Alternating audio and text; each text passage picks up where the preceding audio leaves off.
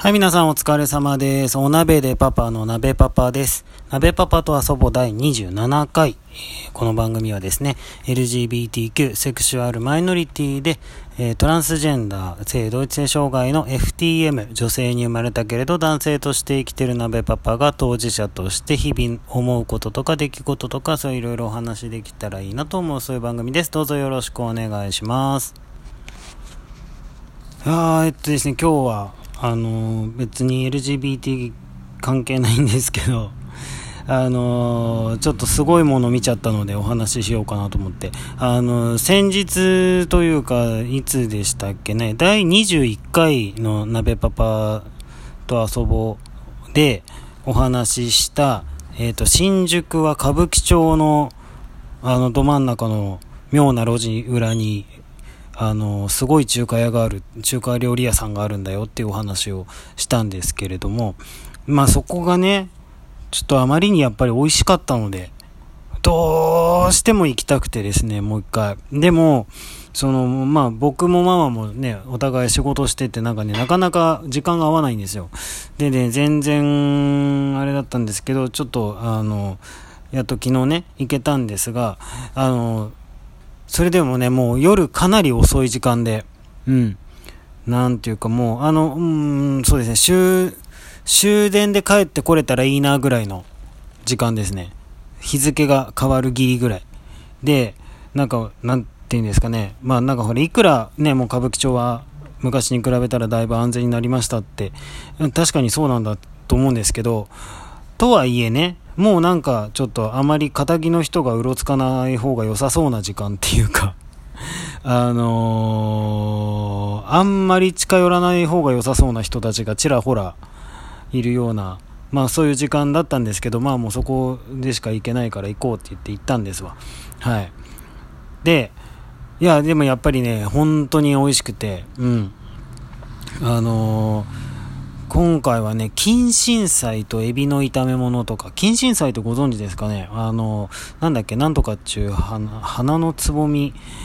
なんですけど、うん、あの、緑なんですよ。シャキシャキして、すごい美味しいんですけど、それとエビが炒まってるやつとか、あの、エビもプリプリだしね。で、あと、何、太い、太いビーフンのスープ。もうなんかほとんどきしめん張りに、太いビーフン。うん、きしめんばりっていうかきしめんでしたねあれ。きしめんでもかなり太いきしめんですねあれそうのスープとか、あとハマグリ煮たやつとか、なんかいろいろ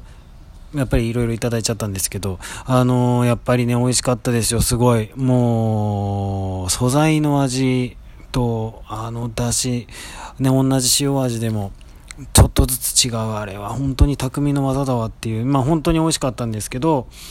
でね、あのあれですそこね本当あの本当に年季の入った店内なんですよ。うん本当に年季が入ってるんです。であのお手洗いもすごい年季が入ってるんですよ。あの形状もねうん和式だしそうみたいな、そんなところで、しかも路地の裏というかもうあのたどり着けるかわからないなんか迷宮の入り口みたいなところにあるお店なんですけど、奥であのすごい有名なあの多分大物俳優とかって言われる部類の俳優さんたちが宴会してらっしゃったりとかして、はいうん、あのその中のお一人は帰りに名乗って行かれたので多分お名前出して大丈夫だと思うんですけど、中村獅童さんでした。あの中村獅童さん、僕ら入り口の近くの席で食べてて、あの帰る時に中村獅童ですって言ってとってってあの存じておりますみたいななんてリアクションすればよかったんだろうみたいな、いやそんな方たちが宴会してるようなお店だったりとかもするんですよ。もうよくわかんないんですよ、なんかあそこなんなんだ、すごすぎる。なんだけどさらにですよ、さらにいやでも中村獅童さんもだいぶインパクトあったんですけど、その中村獅童さんたちが帰られてからあのなんあのバーッと男の人がさんにん入ってこられたんですね。であの先頭切ってるのはもうまあまあおじいちゃんって言っていいお年頃の方なんですけど、トレパントレパンですよ、トレパン。トレーニングパンツ。しかもなんか、なんとも言えないトレーニングパンツ、なんとも言えないとか言っちゃいけないけど、うん、そう、あの、巣鴨、巣鴨とかで売ってるのかな、あれ、ああいうのっていう感じのトレパンに、あのー、もうなんかシャツっていうか、ラクダっていう感じの、もう、あの、肌着かなっていうか、今、ね、今、ね、今まで寝てらっしゃったのかなっていう、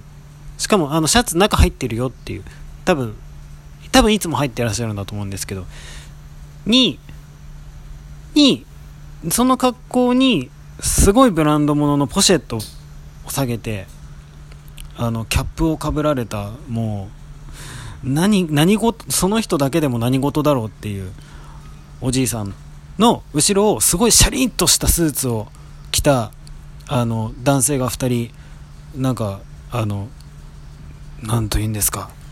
まあ、ついて、来られてですね、うん、あのー、なんていうかもう、もうあの海海外しくあのあのなんでしょうね、灰皿からグラスからその方々がねお世話しながらで、あのそのおじいさんのこと会長と呼ばれてるわけですよ。もうもう何の世界が降りてきたんだろうみたいな感じだったんですけど、ね。しかもそのスーツ姿のお二人の方の若い方の方はなんかほっぺにあの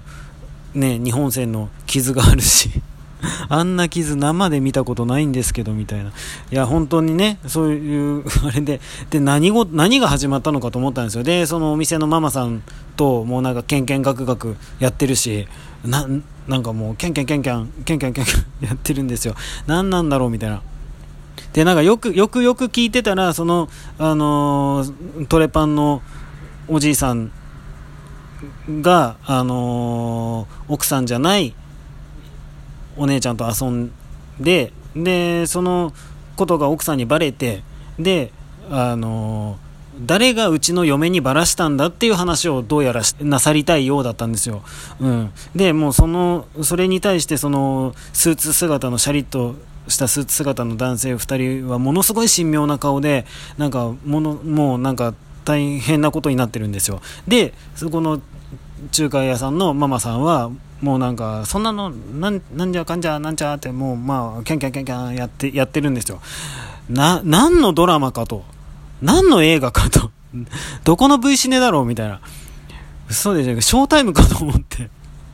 しかもですねあのそんなキャンキャンやってたらですねあのまどこからともなくまた参あの参戦者が増えてくるんですよ。あのね。もう、もうそこから先は中国語が多かったですから何を言ってたかは本当によくわからなかったですけど、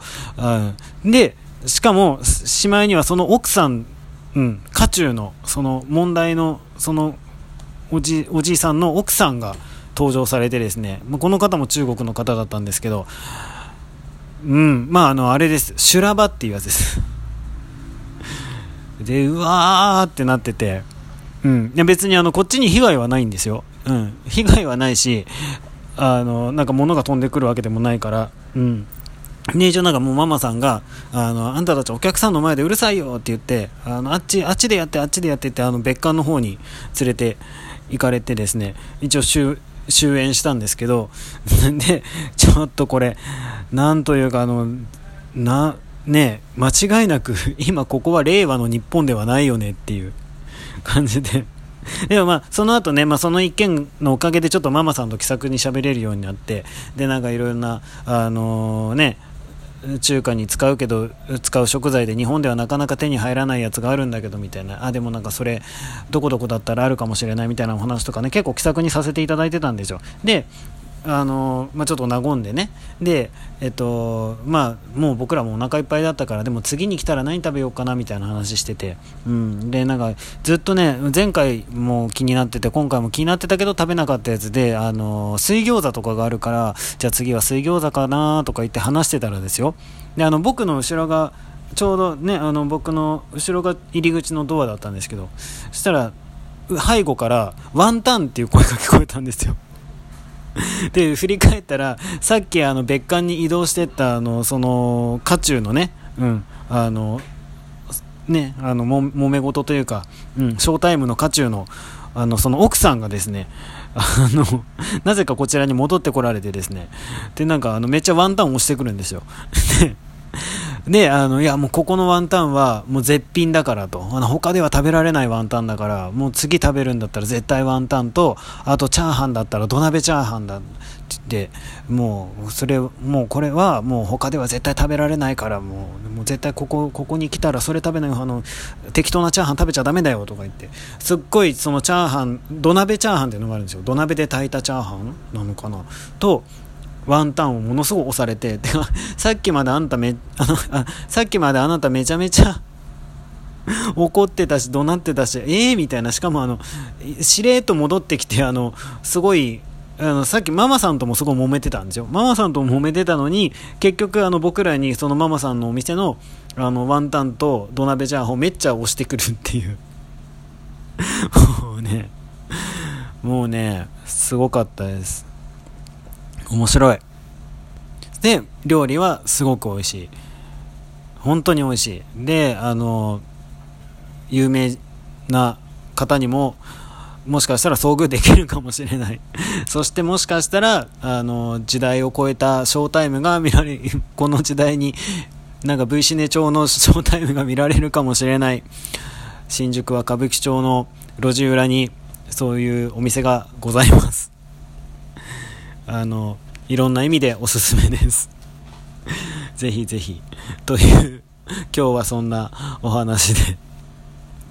はい、そんな話しかしてないですけど、時間になりましたのでここら辺で失礼したいと思います。はい、今日も聞いていただいてどうもありがとうございました。またぼちぼち配信していきますので、よかったらまた聞いてください。それではまた、バイバーイ。